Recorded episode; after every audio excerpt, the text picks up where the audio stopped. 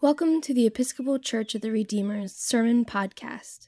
The readings appointed for this sermon are from the book of Daniel, chapter 12, verse 1 through 3, the book of Hebrews, chapter 10, verse 11 through 14 and 19 through 25, the Gospel according to Mark, chapter 13, verse 1 through 8, and Psalm 16.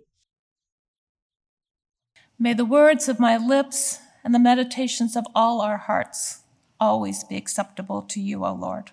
Amen. Sometimes, sometimes preachers can have more resistance to some lessons than to others. And today was one of those days. The, we've been in a series of fairly heavy topics over the last several Sundays. And I was ready for puppy dogs. and that is not what the gospel is about. The gospel is very apocalyptic today. It's talking about destruction. It's talking about signs of the end times. And it also talks about birth pangs. But so, thinking of those topics immediately took me back to one of a very clear memory of when I was in second grade. Second grade. And there had been a widespread prediction that the world was coming to an end. I don't have any idea what that was based on. It might be some calendar or some signs of different things, but it was something that was said on the news and in the local paper and on the radio. And thank heavens we didn't have more media than that. but it was enough to register with this second grader. And I can remember going to sleep, or actually not going to sleep, but being very fearful that night. My home was not a home where you talked about fears or about feelings. So I felt very scared and very alone. And I lie awake with my heart pounding, wanting to see would tomorrow come. Well, obviously, tomorrow did come. But I think that was my first taste of some of the predictions that we encounter over and over in our culture. There are voices that will say, okay, this is a sign of the end times coming. This is a sign that we have been waiting for. This is a sign of total destruction. And as Christians, we have a different view of it. We have a view of God's kingdom. We have a view of the promise that may accompany this. But there's still, we see these words of destruction, and it's very, very sobering. So when I mentioned we've had some heavy lessons this week, and I was I was enjoying Phil's comment about seeing bright colors, because yes, I'm grateful for bright colors. And I'm also remembering his words last week about how we will tend to feel the need to apologize if we're feeling hard feelings. And I felt this intense need to apologize for the words that I'm going to be saying next. But here we go. So, in recent chapters, um, we've been hearing of Jesus' return to Jerusalem, his challenging of the power structure in the temple, we heard of his cleansing of the temple, his overturning the tables of the money changers, turning over the seats of those who sold doves. He's accusing them. He's accusing them of creating a den of robbers out of what was meant to be a sacred space for all. And it is this temple that he has returned to again. The chief priests are angry. They are plotting his death. But he is visited again, and in this gospel lesson, he is walking out with one of his disciples. And I don't know about you, but if you've ever had the situation of walking with someone, finding yourself next to someone who you have great respect for, great admiration for, there's a tendency to want to say something. I mean, here is like this opportunity to engage. And this disciple says, Look, teacher, What large stones and what large buildings? I mean, that's not the most profound statement, but it had to feel pretty safe, a pretty safe entry spot. But that kind of tone is not what the disciple received in return. Jesus responds, Do you see these great buildings? Not one stone will be left here upon another. All will be thrown down.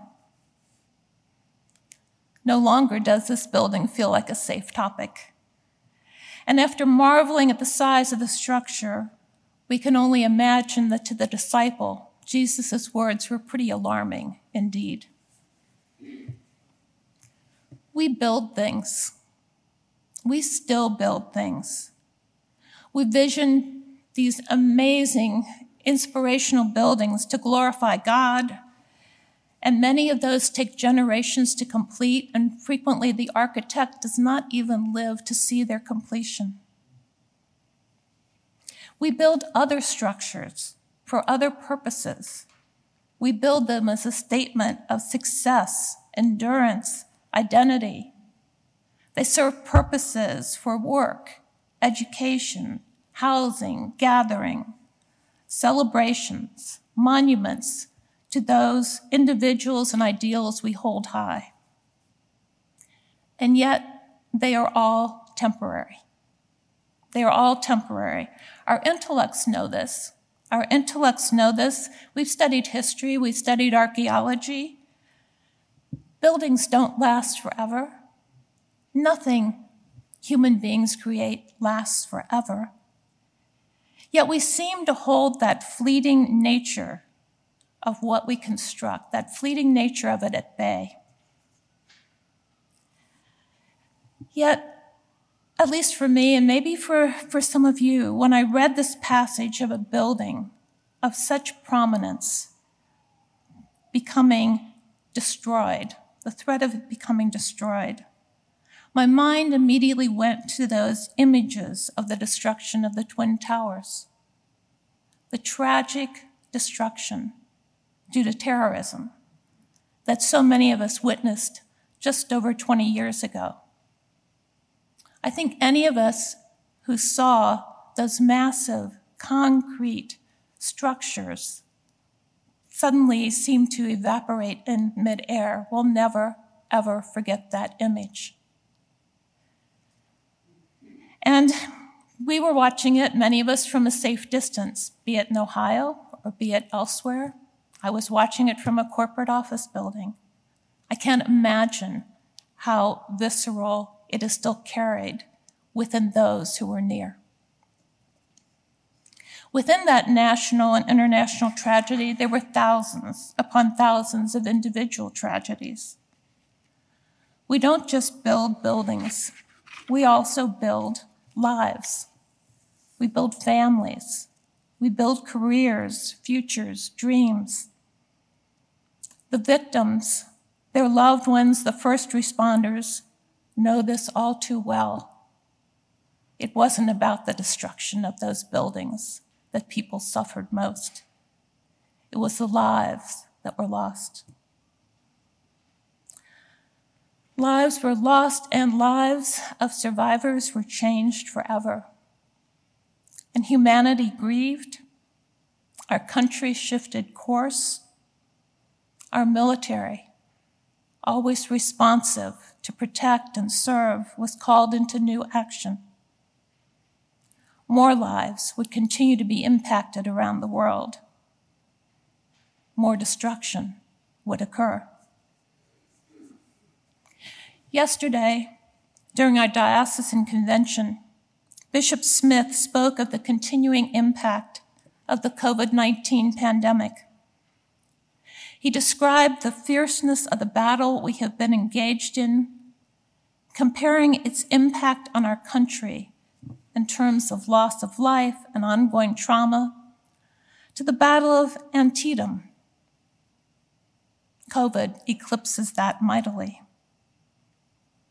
Bishop, Smith spoke of how Antietam had impacted generations, not just those who were present, but the generations to come.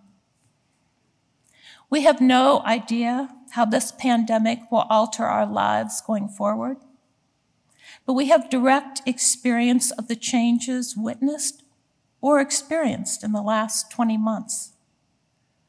The deep grief and profound loss we've experienced during this time, be it loss of a loved one, loss of connections with people due to distance, isolation, loss of employment, loss of the normal educational experiences, loss of business, loss of collegiality, loss for a good while of not being able to meet together as a community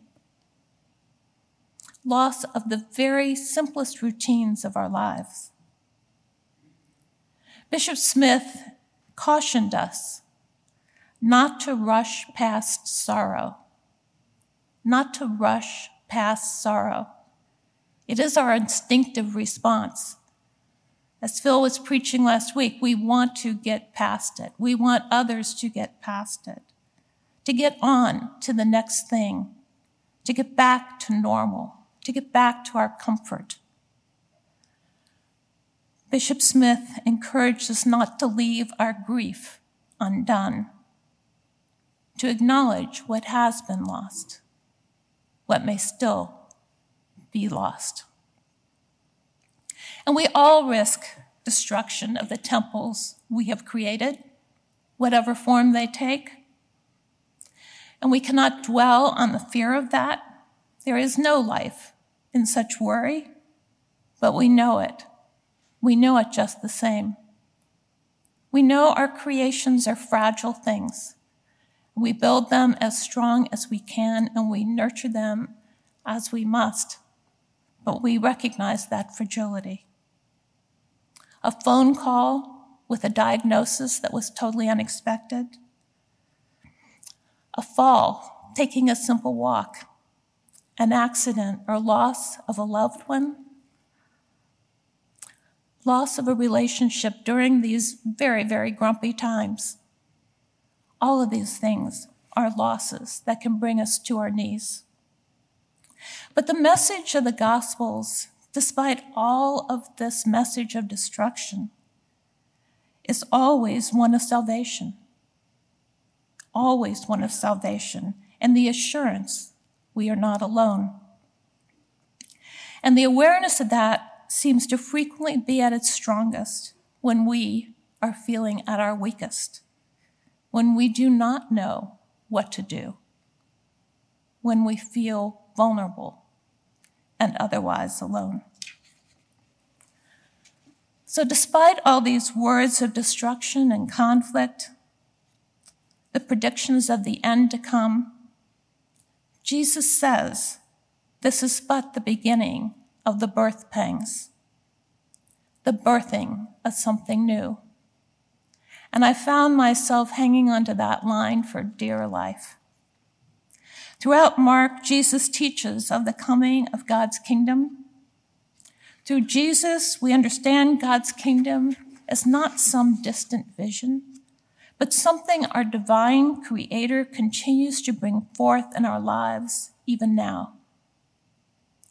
Even in the darkest moments, something is waiting to come forth, bringing new life. As I was reading about the memorial of the World Trade Center site, I came across a reference to the survivor tree. Perhaps some of you are familiar with it or may have even seen it. The tree, the Callery pear tree, was found amid the rubble in October of 2001. Then it was badly burned and damaged. It was only eight feet tall. It had only one branch that showed any signs of life. In November, it was removed by the city to be taken care and to be given a replanting in a nursery in the Bronx. That replanting happened on November 11th, 2001. There was little hope it would survive, but just enough hope to try. That spring, it showed some new growth and continued to be cared for. In 2010, it experienced more trauma. It was uprooted during a fierce storm. Again, it was replanted, given another chance. In December 2010, now at the height of 30 feet, the survivor tree was replanted at the World Trade Center Memorial, was replanted for all to see. The survivor tree, a sign of hope, a sign of life after such tragic destruction. Beginning in 2013, a survivor tree seedling program was created. Each year, seedlings from the survivor tree are given to three communities around the world that have endured great tragedy. In recent years, these have included Haiti, Parkland, Florida, Las Vegas, Christchurch, New Zealand, most recently, the World Health Organization received a seedling for its response to COVID 19. So, yes, there are times when the world seems to be falling apart. The world, on a global, national, local, or very personal level, may seem to be falling apart. And yet, there are signs of life there are birth pangs as well. Advent is quickly approaching, a time for waiting and wonder and expectation of new life. We will share the story of Mary and Joseph and the angels and the coming of Christ into the world. God's creative energy knows no limits, and we are invited to partake as well. So, whatever has been destroyed in our worlds, we must grieve. But through the tears and pain of grief, let us keep our eyes and hearts open to the signs of hope, the signs of new life, the miracles God is still bringing forth in our lives. Amen.